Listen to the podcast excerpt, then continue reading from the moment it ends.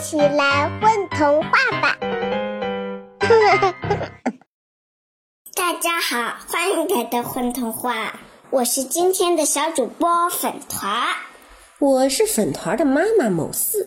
今天我们带给大家的小故事名字叫《小龙咕噜》，作者秋山匡、彭毅毅。在某个地方有一片小小的森林，森林的正当中有一座圆咕隆咚的小小石头山。石头山的洞窟里住着一头名叫咕噜的小龙。就是它吗？错了，那是咕噜爸爸的鼻子。看，从鼻孔里咕噜一下滚出来的才是咕噜。咕噜跟一个鸡蛋差不多大，是一头圆溜溜的龙。爸爸，我走啦！咕噜出门了，去吧，儿子，今天也痛痛快快的玩个够吧。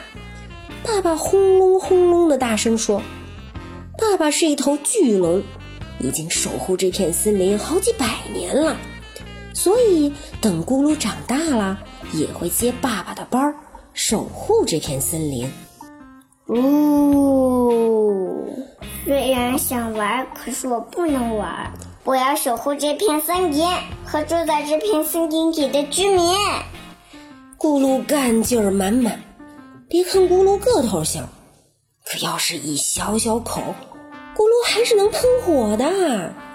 噗噗！可要是一点点高，咕噜还是能飞上天的。啪嗒啪嗒。啪嗒啪嗒，要是一块小石头，咕噜还是能举起来的。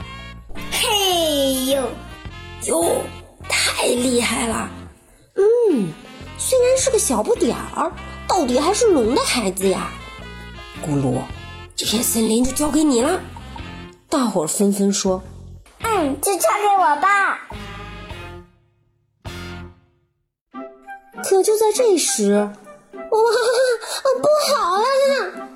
森林里的动物们一起逃了出来，嘎嘎嘎嘎，传来了大树倒下的轰隆声。巨大的黑影冲进了森林里，怪怪物来啦！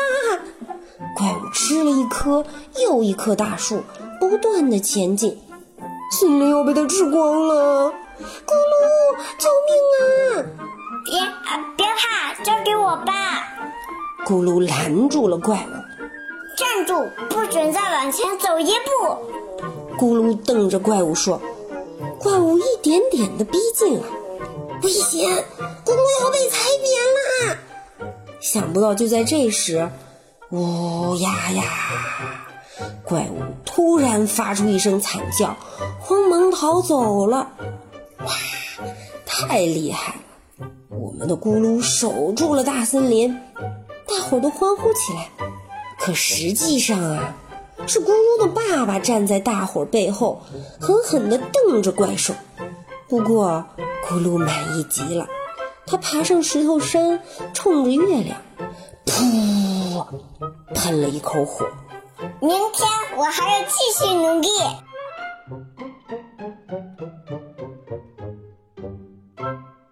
宝贝儿，你们在干嘛呀？嘘，我们在听。